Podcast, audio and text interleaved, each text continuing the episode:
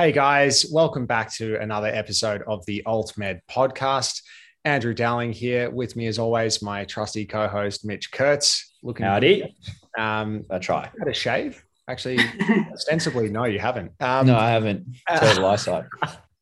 Um, and we are delighted. We have a very special guest with us today, the co-founder and managing director of Heyday. It is none other than Phoebe McLeod. Phoebe, welcome to the show. Hey guys, thank you for having me. It's our pleasure. Um, very glad to um, to have you here. I know we've got a lot of areas that we furiously agree on, so I'm really looking forward. I know to, uh, it's going to be a good chat. exactly. um, so yeah, we might start just by finding out. Uh, so, how did you fall into medical cannabis? Because everyone's got their own story of how they fell into this space. What's yours? Yeah, and it's often quite personal, and I think it is for me too. So, um, I'm an intellectual property lawyer um, by training and have been working for a big medical research organisation, the Murdoch Children's Research Institute, for the last seven years prior to going on maternity leave in early 2020 to have my second baby boy. Um, and was very happily um, working away there. Um, loved working at a big not for profit medical research organisation. I was the head of legal and also co led the business development team and spent a lot of time. Um, you know, protecting the IP and finding ways to commercialize um, the great research coming out of the institute that had an application in digital health. So we built concussion recognition tools for parents to recognize the symptoms of concussion on the sidelines of the footy field with the AFL. We used Xbox Kinect to measure upper limb impairment in kids with cerebral palsy. So it was a really fun, fun space. And I think I did a lot of, you know, licensing and um, had a lot of commercial experience on top of just managing the legals there, which was big. So I managed a team of four lawyers. And um, the MCRI has a like deep history in genetics research, and I did my major in genetics as part of my science law degree. So it's a great fit for me. Was not looking to move, was on a good wicket.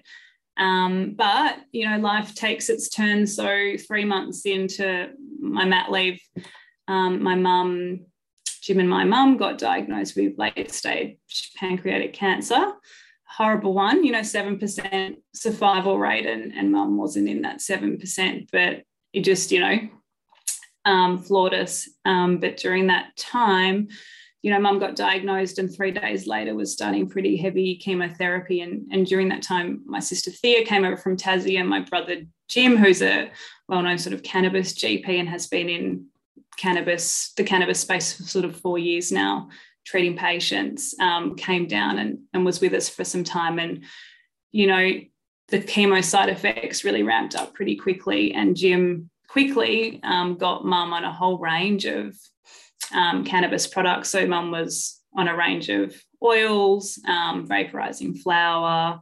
We were making topicals, we were making edibles. And, you know, it went from her being just unable to sort of have much quality of life to really getting her groove back in those three months of pretty intense chemo. So we kind of got mum back in a sense. She was sleeping and eating, and um, you know, couldn't believe that she was the only person in the chemo ward putting on weight.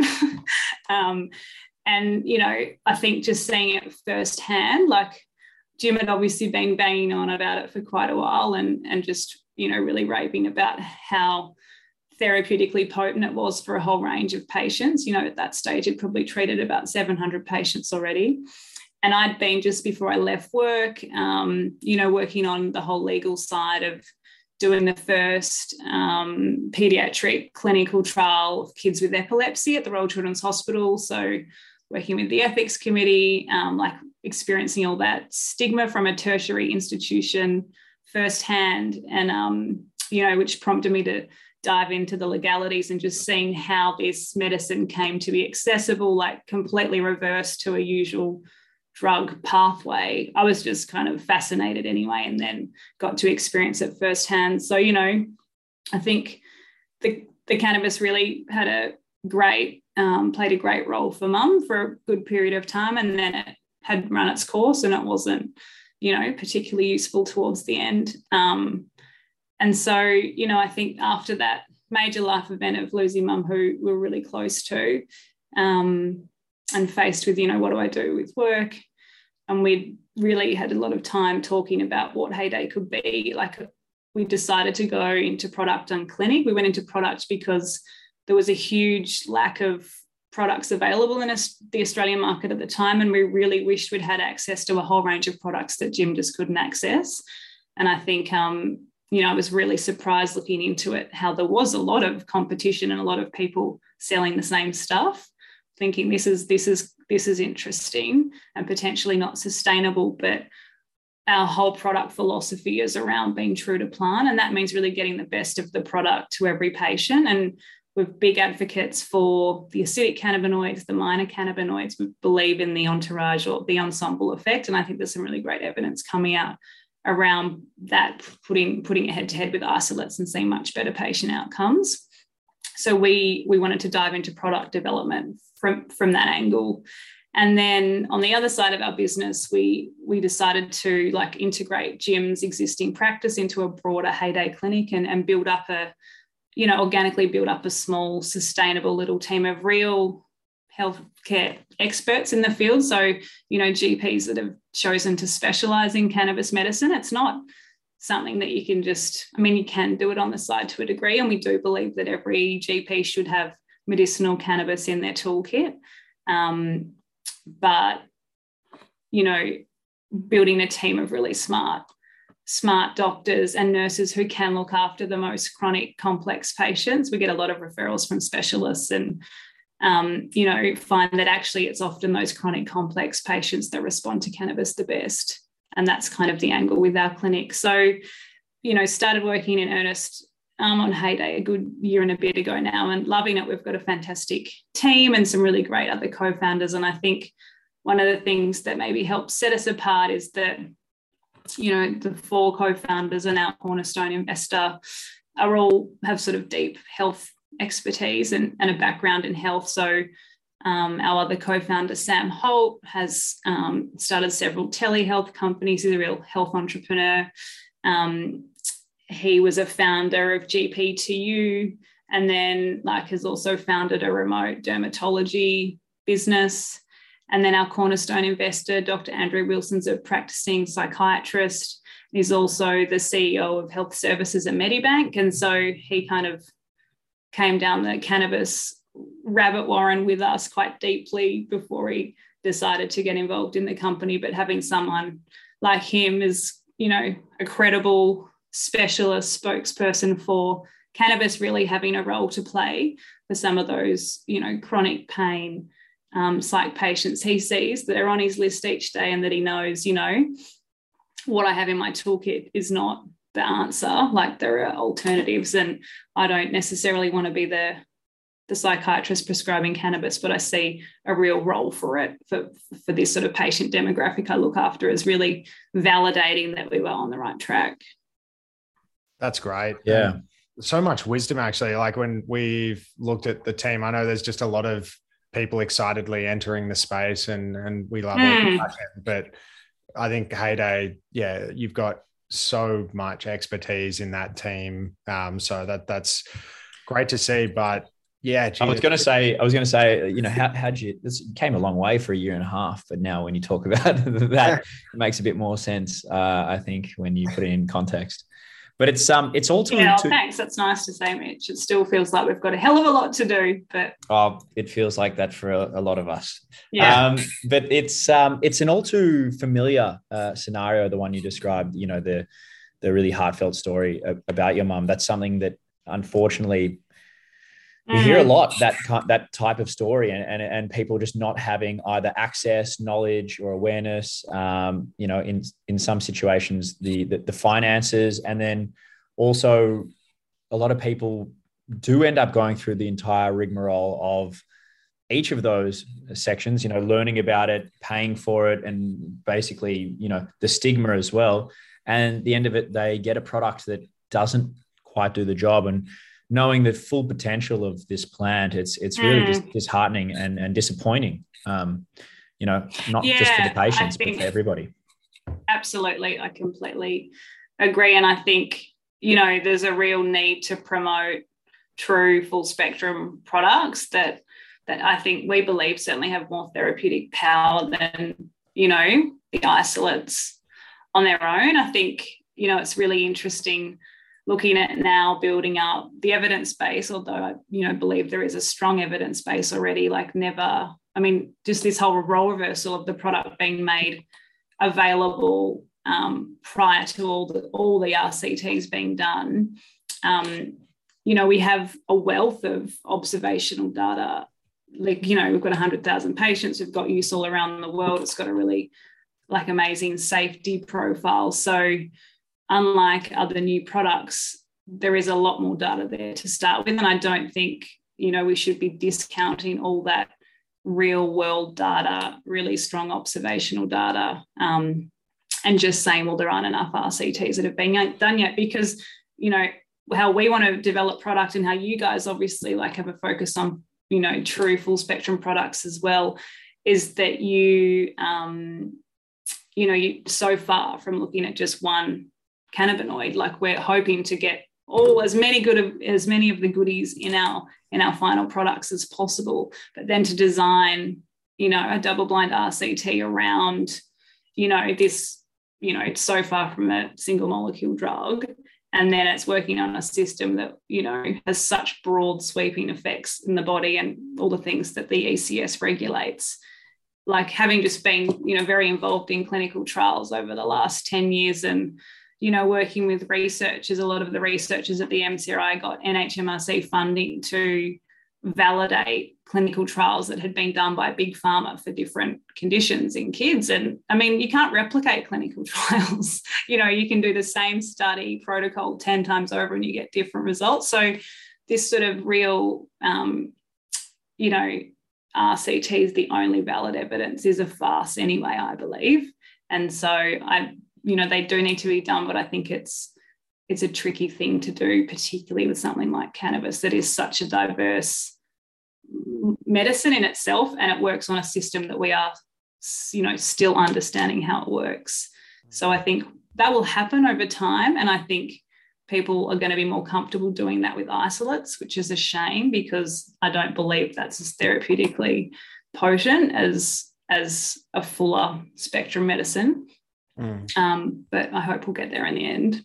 And you think about the yeah the fitting the single molecule in a clinical trial context just so much easier. Uh, the more different cannabinoids that form part of a a test medicine, the more variability you might have. Um, but uh, it's almost like we're we're sort of applying this um, older framework and and you know trying to put plant mm. medicine into it, and it's not not really um, the the cleanest fit, really, is it? Um, no, and I think I mean I've had a lot of exposure to this because when we were doing digital health projects at my old work, we um, you know we did get a couple of our you know tablet app. We built a tablet app for psychologists to assess social skills in kids, and it was really relevant for kids with ASD.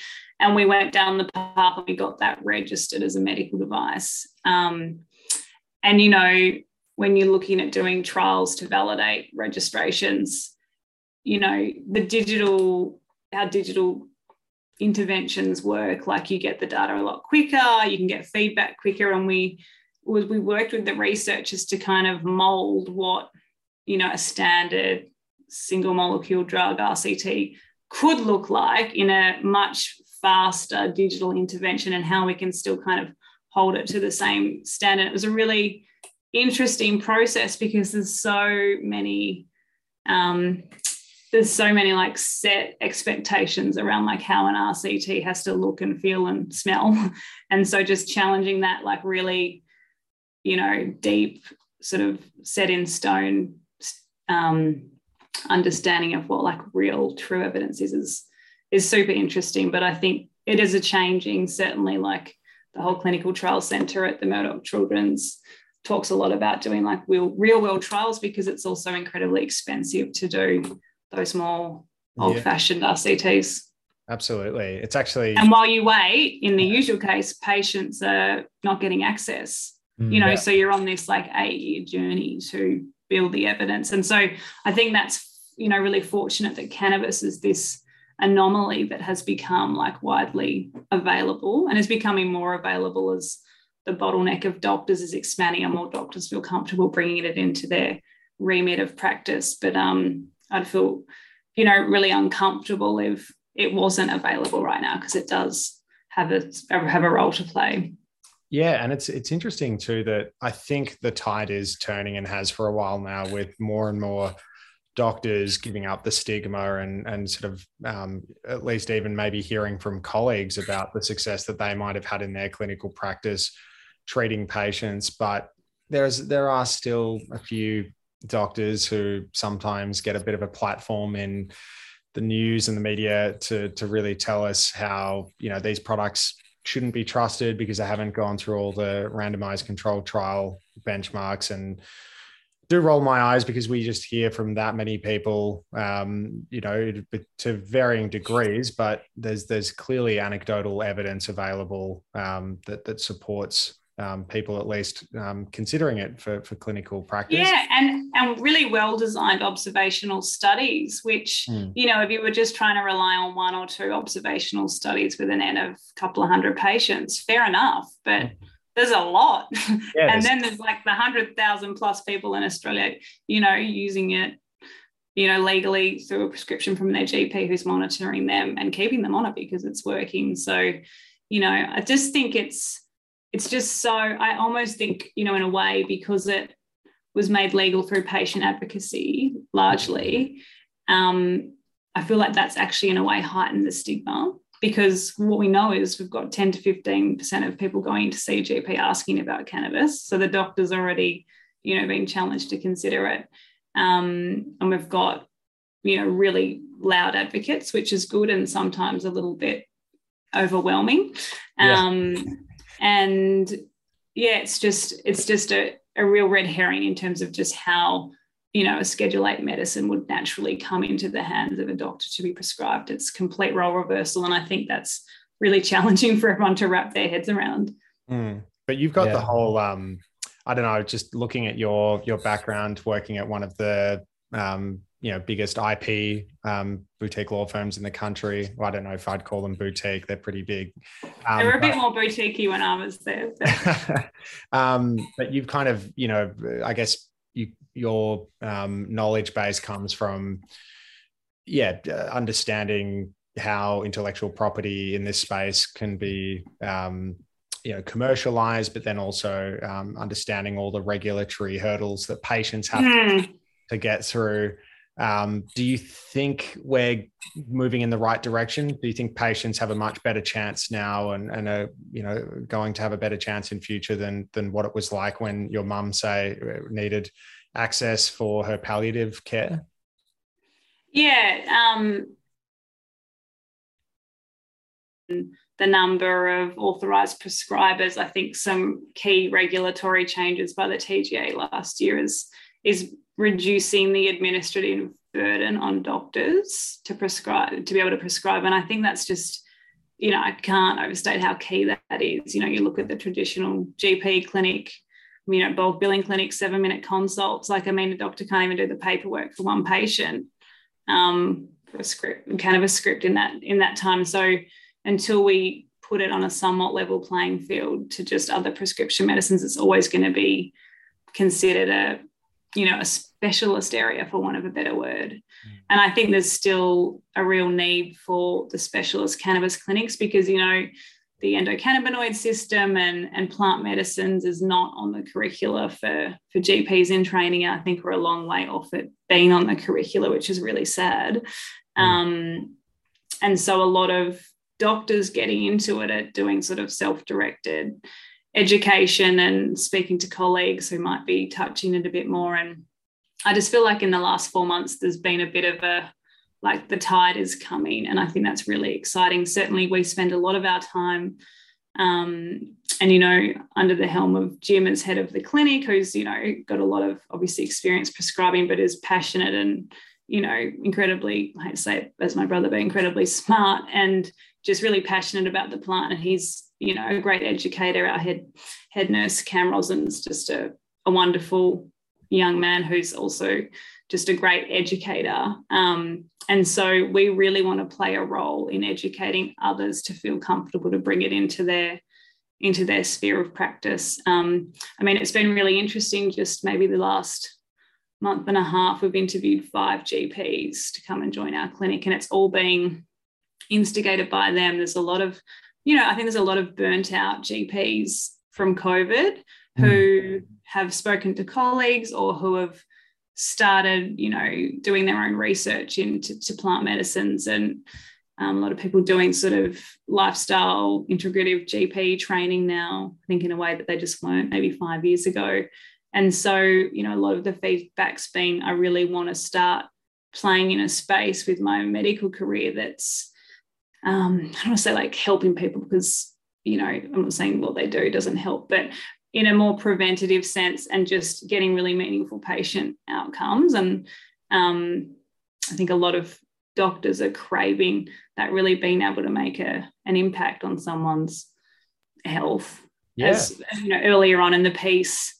And you know, doctors like that's what they signed up for. So I think if you get stuck in a, you know, reactive hospital setting, like a lot of there, there's some some dis- dissatisfaction there. And I think there's a real opportunity to bring some great doctors across into to being sort of cannabis experts. And we're excited to to do that and kind of put in the time to induct and train, you know, these new GPs properly into the complexities of cannabis medicine. Because I think we certainly believe at our clinic that it's really not just about access. Um, you know, doctor led care every step of the way through that treatment journey is really key to getting a good result. You know, it does does not end at the script. We have nurses that support along the way and and check-ins with the doctor because so much of the magic is done at that four or five week review appointment where you tweak, you might change a few things, you really understand, you know, like the dosage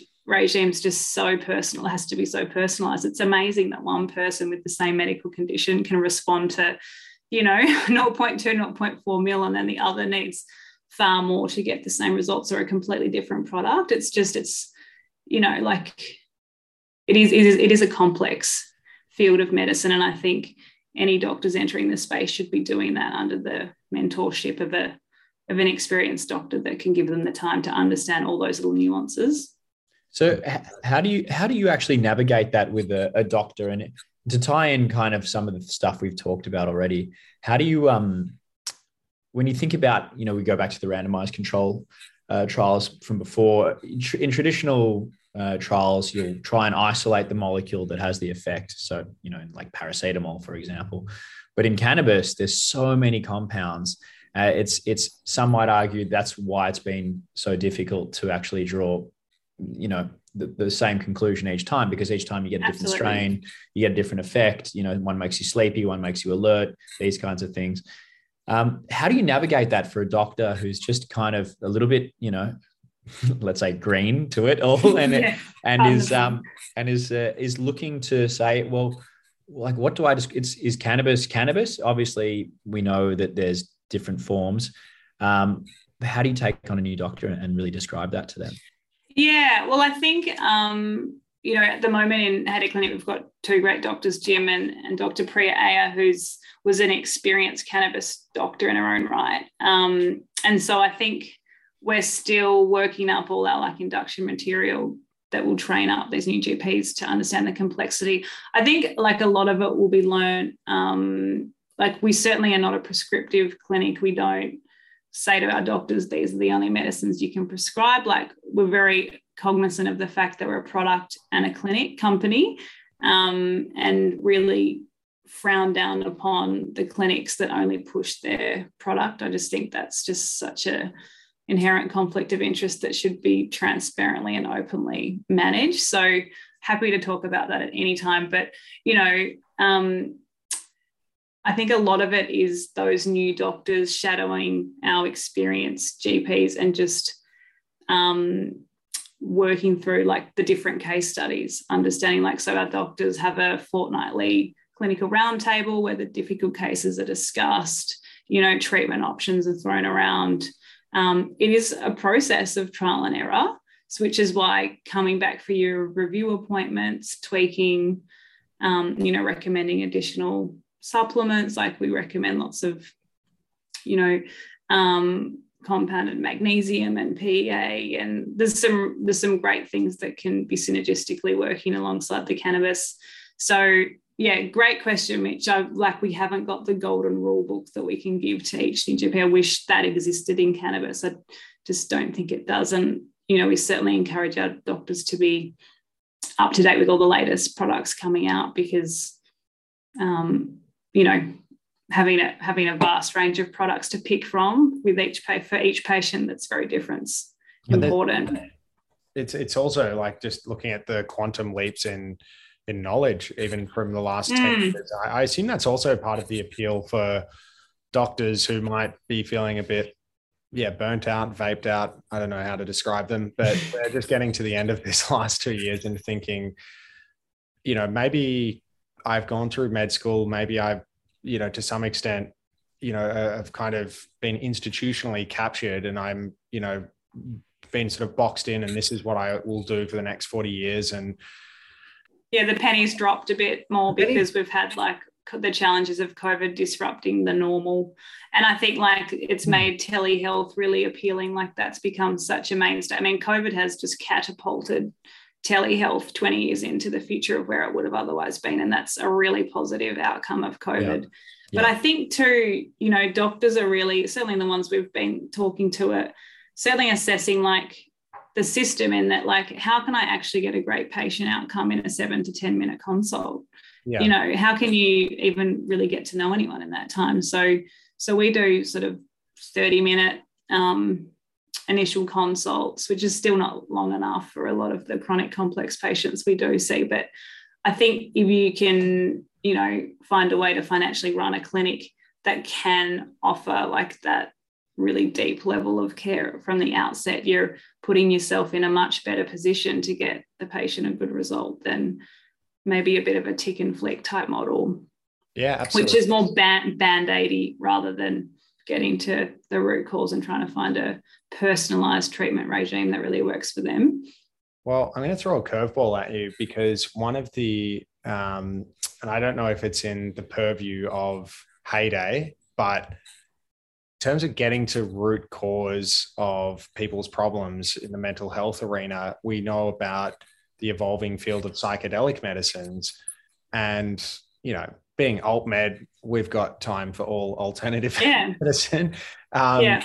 And I guess, yeah, that that's another field that I, you, you talked earlier about doctors who um, there's there's this kind of renewed interest in integrative health and and actually, you know, um, being a little bit more involved in a patient's recovery journey from a given condition. What, um, yeah, what's your sort of take on on that field? Is that something that you guys is cannabis going to be the gateway drug for for Heyday? Um, um, good question. We've certainly been following what's happening with the psychedelics and psilocybin and, and I guess MDMA, but you know, psilocybin in particular, like we've got a shrink in the team who's, you know, very keen to see how it progresses. He certainly doesn't believe that mushies are going to get sent out in the mail anytime soon, like cannabis does. That really it's much more of an assisted therapeutic tool, but certainly has a has a place. Mm. Um, yeah, I think you know I've listened to a few interesting podcasts where cannabis experts have talked then about you know the range of opportunities that something like mushrooms presents that's even you know less well understood than cannabis and mm. i think it's really exciting to be working with these highly complex natural products. Um, so, listen, we haven't got any plans to go into um, psilocybin anytime soon. I think we'll be watching with interest, and um, yeah, that's probably no, no. It, yeah. I do believe it's a valid, valid area to be to exploring therapies it, in. It is inter- interesting, you know, being in in the industry and thinking about, you know, how the split between the kind of altruistic side of of medicinal cannabis or and or psychedelics, but we'll talk more on the on the cannabis side for this one, versus you know some, and you hear this from patients all the time, especially on forums and the rest, feeling like the current system is extortionist in in, in terms of it's very expensive for the average person. Um, it's not accessible, and reconciling that with the actual cost of doing business within the industry. You know, speaking to yourself, do do you how do you deal with the fact that some people view cannabis as a get rich quick scheme? Yeah, yeah, it's um, it's super interesting to see the diversity of like backgrounds from people that have come in and are playing in the product or clinic space or both. Um, you know, and some of the crazy money that's been raised and you know following some of those companies that have done crowdfunding campaigns that have closed out a couple of million dollar raise in hours is you know obviously there's people seeing an opportunity to capitalize on the hype around cannabis. Um, i think you know much like you guys we haven't gone and raised lofty amounts of money. Um, like we believe that we want to grow sort of organically as the industry matures. Um, like, you know, there aren't millions of people there to sell product to, and there's certainly like a healthy amount of competition. So, so offering something different, um, you know, in both like a clinic setting and a product setting is really important for longevity mm-hmm. right now, I believe. But, you know, I think, um, you know, if our regulators were a little bit more proactive, would probably sort, you know, through the weeds a little bit quicker. Um, but I think just naturally as the the industry matures, you know, the people that are in it for the right reasons and have built like a solid foundation for their business will will still be swimming.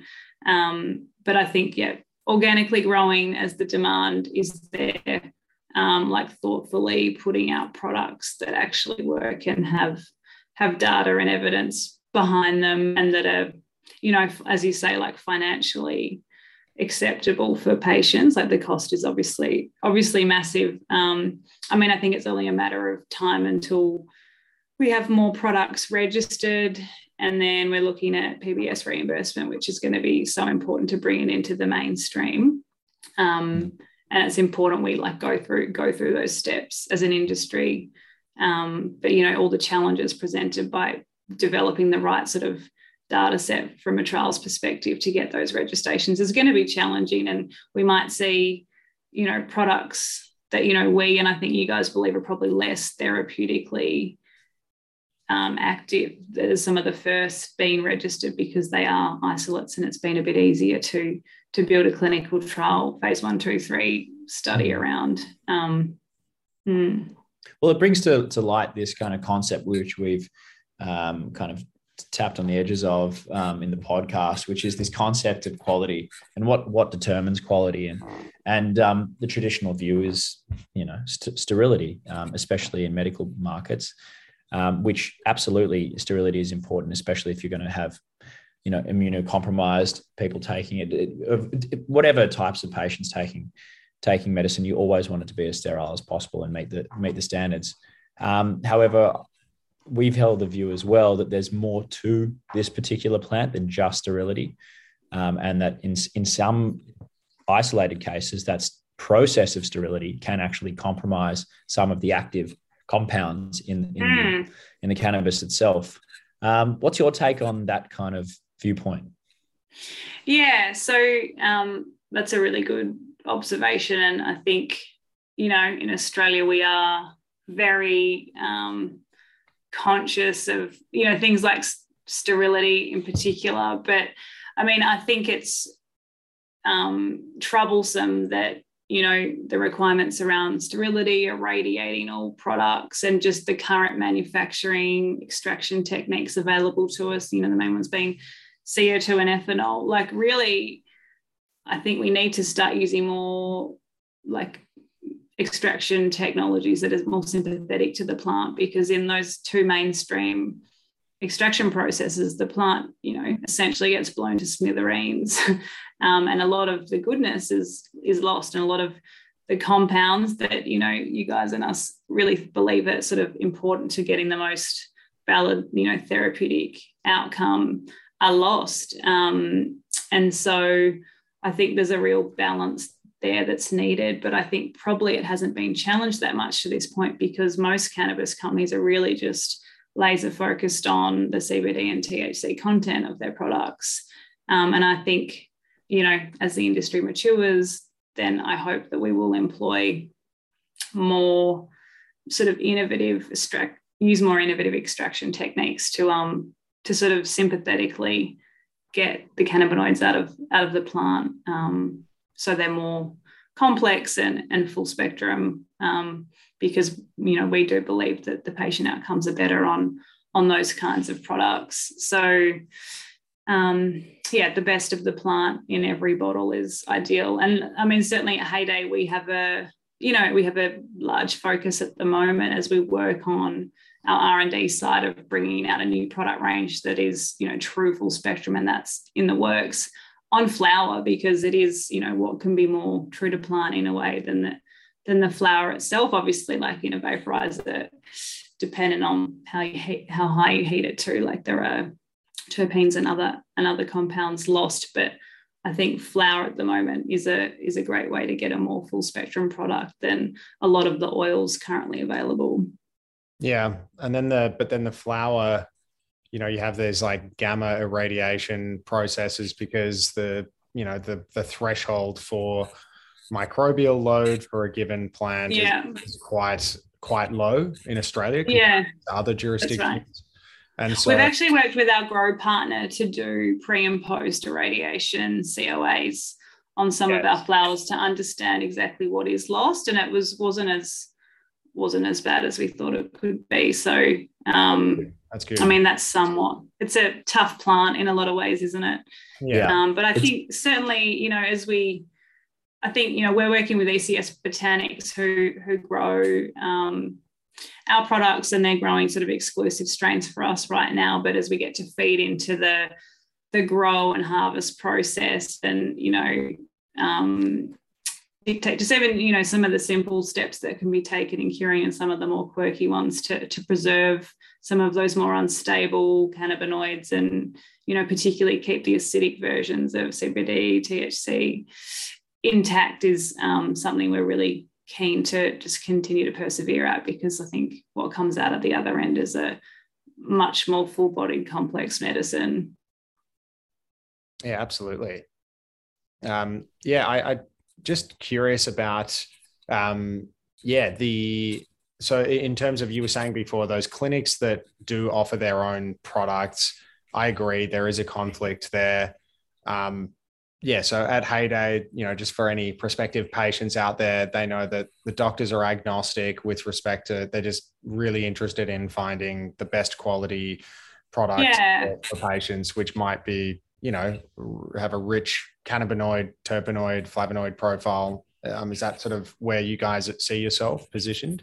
Yeah, abs- absolutely. Like the clinic, um, you know, like is symbiotic to our product business, but it's they're independent businesses in their own right, and they they should be like they both need to wipe their own face, for want of a better word. Yeah. Um, and certainly, like we believe to attract the best doctors that have really engaged and are wanting to practice the complexity of cannabis medicine to then dictate what products they can prescribe is sort of very counterintuitive to that.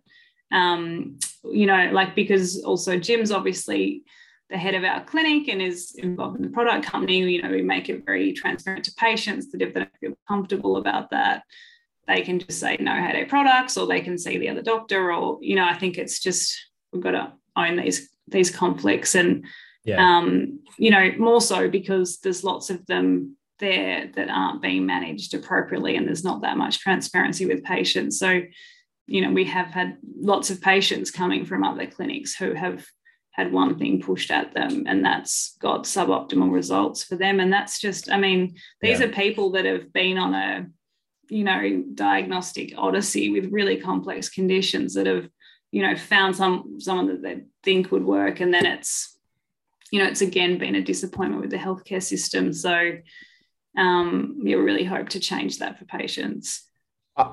I have a um, question, and I it's perfect to ask this question in the presence of two lawyers. But um, speaking about the, and we touched, you mentioned it earlier, the stigma around cannabis. Now, how, how do how do you see that at Heyday? Because you know, I can imagine you know, both of you going through the corporate uh, realms of, of law would have, you know, if you if people knew you were uh, chuffing on the grass or something like that, you know what I mean? That that kind of um, that kind of ethos.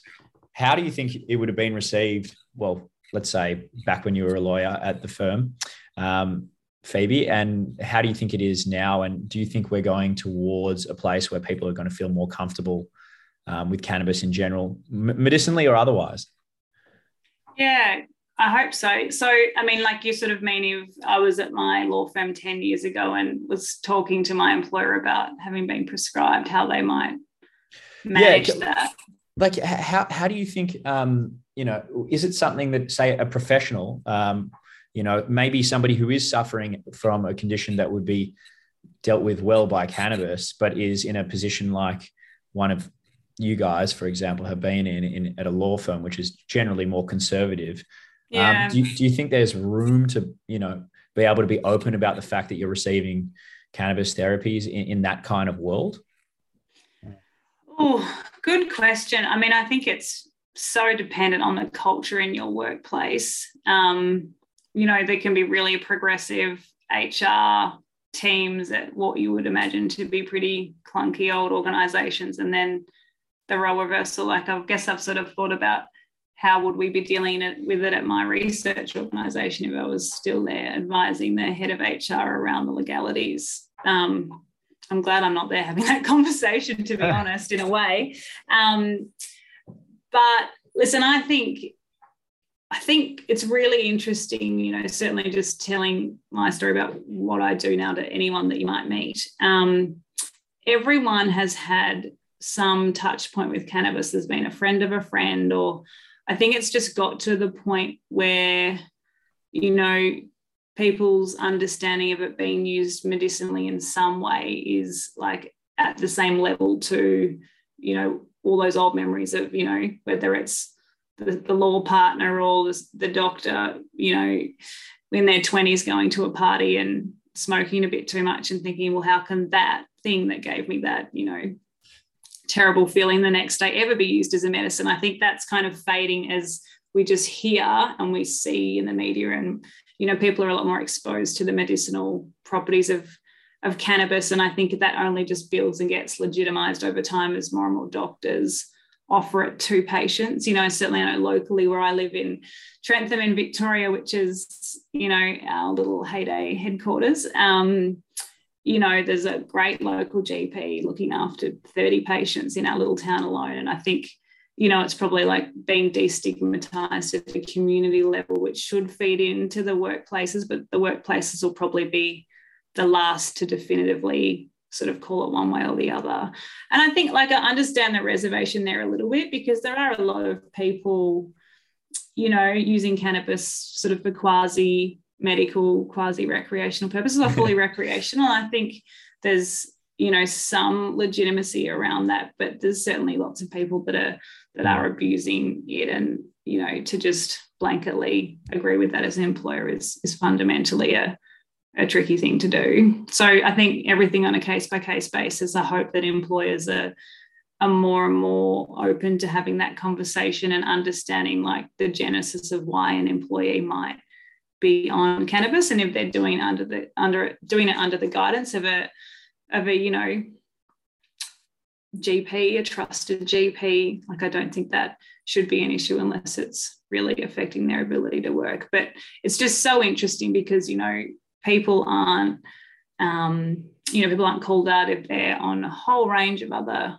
you know, prescription medicines with all sorts of side effect profiles, um, yeah.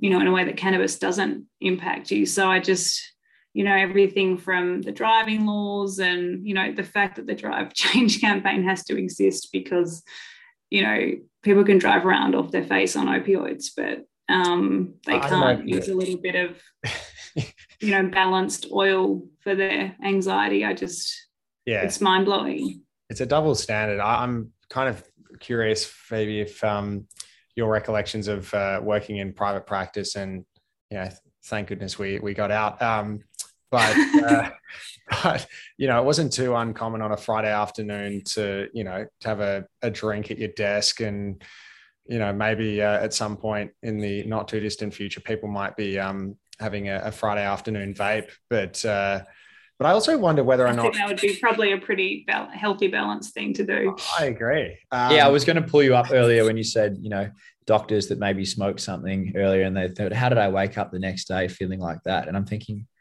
what's the next day? What what feels like that the next day? Are you talking about? well, you know, just you know, I think it's interesting. I think there's a lot. I just feel like there's a lot of doctors that have yeah, yeah, had a joint in school and have yeah, um, sure. That's their only experience with cannabis, but it's still it must have been the, the hangover from all the Tim Tams they ate or something like that. yeah, yeah. The yeah. um, hangover. the other thing, uh, I guess, other side of um, just thinking about your question, Mitch, was the you know just the fact as well that 10 years ago in in you know all the all you know in private practice there was no such thing as being able to have um, medicinal cannabis clients and so that whole landscape's changed so i just sort of thinking 10 years ago if you'd sat mm-hmm. with your graduate cohort phoebe and told them all you know in 10 years time i'm going to be running this medical cannabis clinic, they they'd all just be thinking, "Really? Is that is that what's she smoking? Yeah, what's she yeah. on?" But um, mm. but you know, and and I assume your old firm, and I know mine, um, my old firm does, but that they're you know they're interested in this space because they see plenty of um, of opportunities to help clients with um, with commercial ventures.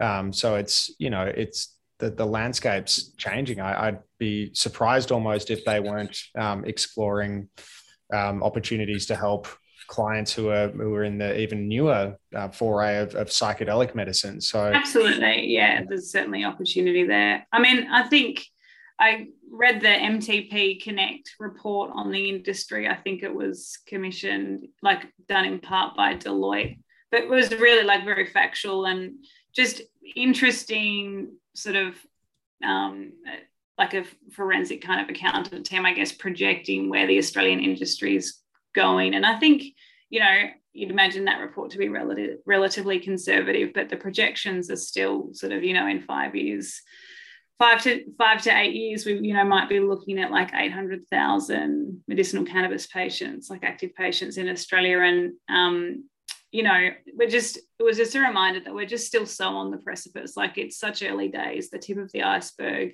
And I think people in the industry, like with a view to be in it for the long term, are sort of excited by where it will go. And it will take time and it will take effort and it will take education of, you know, the whole medical fraternity and breaking down that stigma by ensuring good people are in the industry presenting the right face of cannabis, which I think is not necessarily being done as well as it could be being done.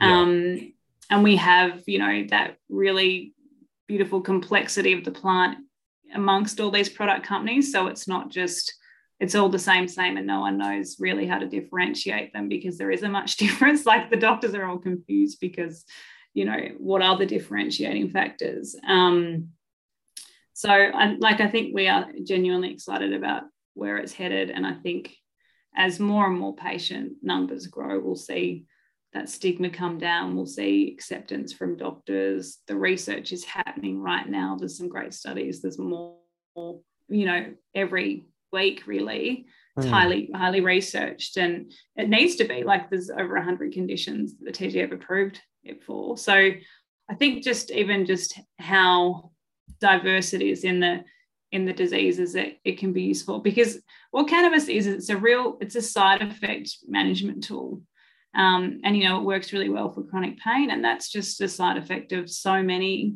core conditions so um, you know building the evidence base to prove its utility and what the appropriate dosage forms are and what cannabinoids might work best for certain indications it's going to take a, a long time. Um, but I think we're lucky that it's available to patients right now. And we can I hope that in the process to get all these various products approved for various clinical indications where we're looking at the real world data, we're capturing the data from all the patients, legally accessing it right now and and getting good patient outcomes like that is valid um, and needs to be fed into the you know the clunky old process to get to ARTG listing.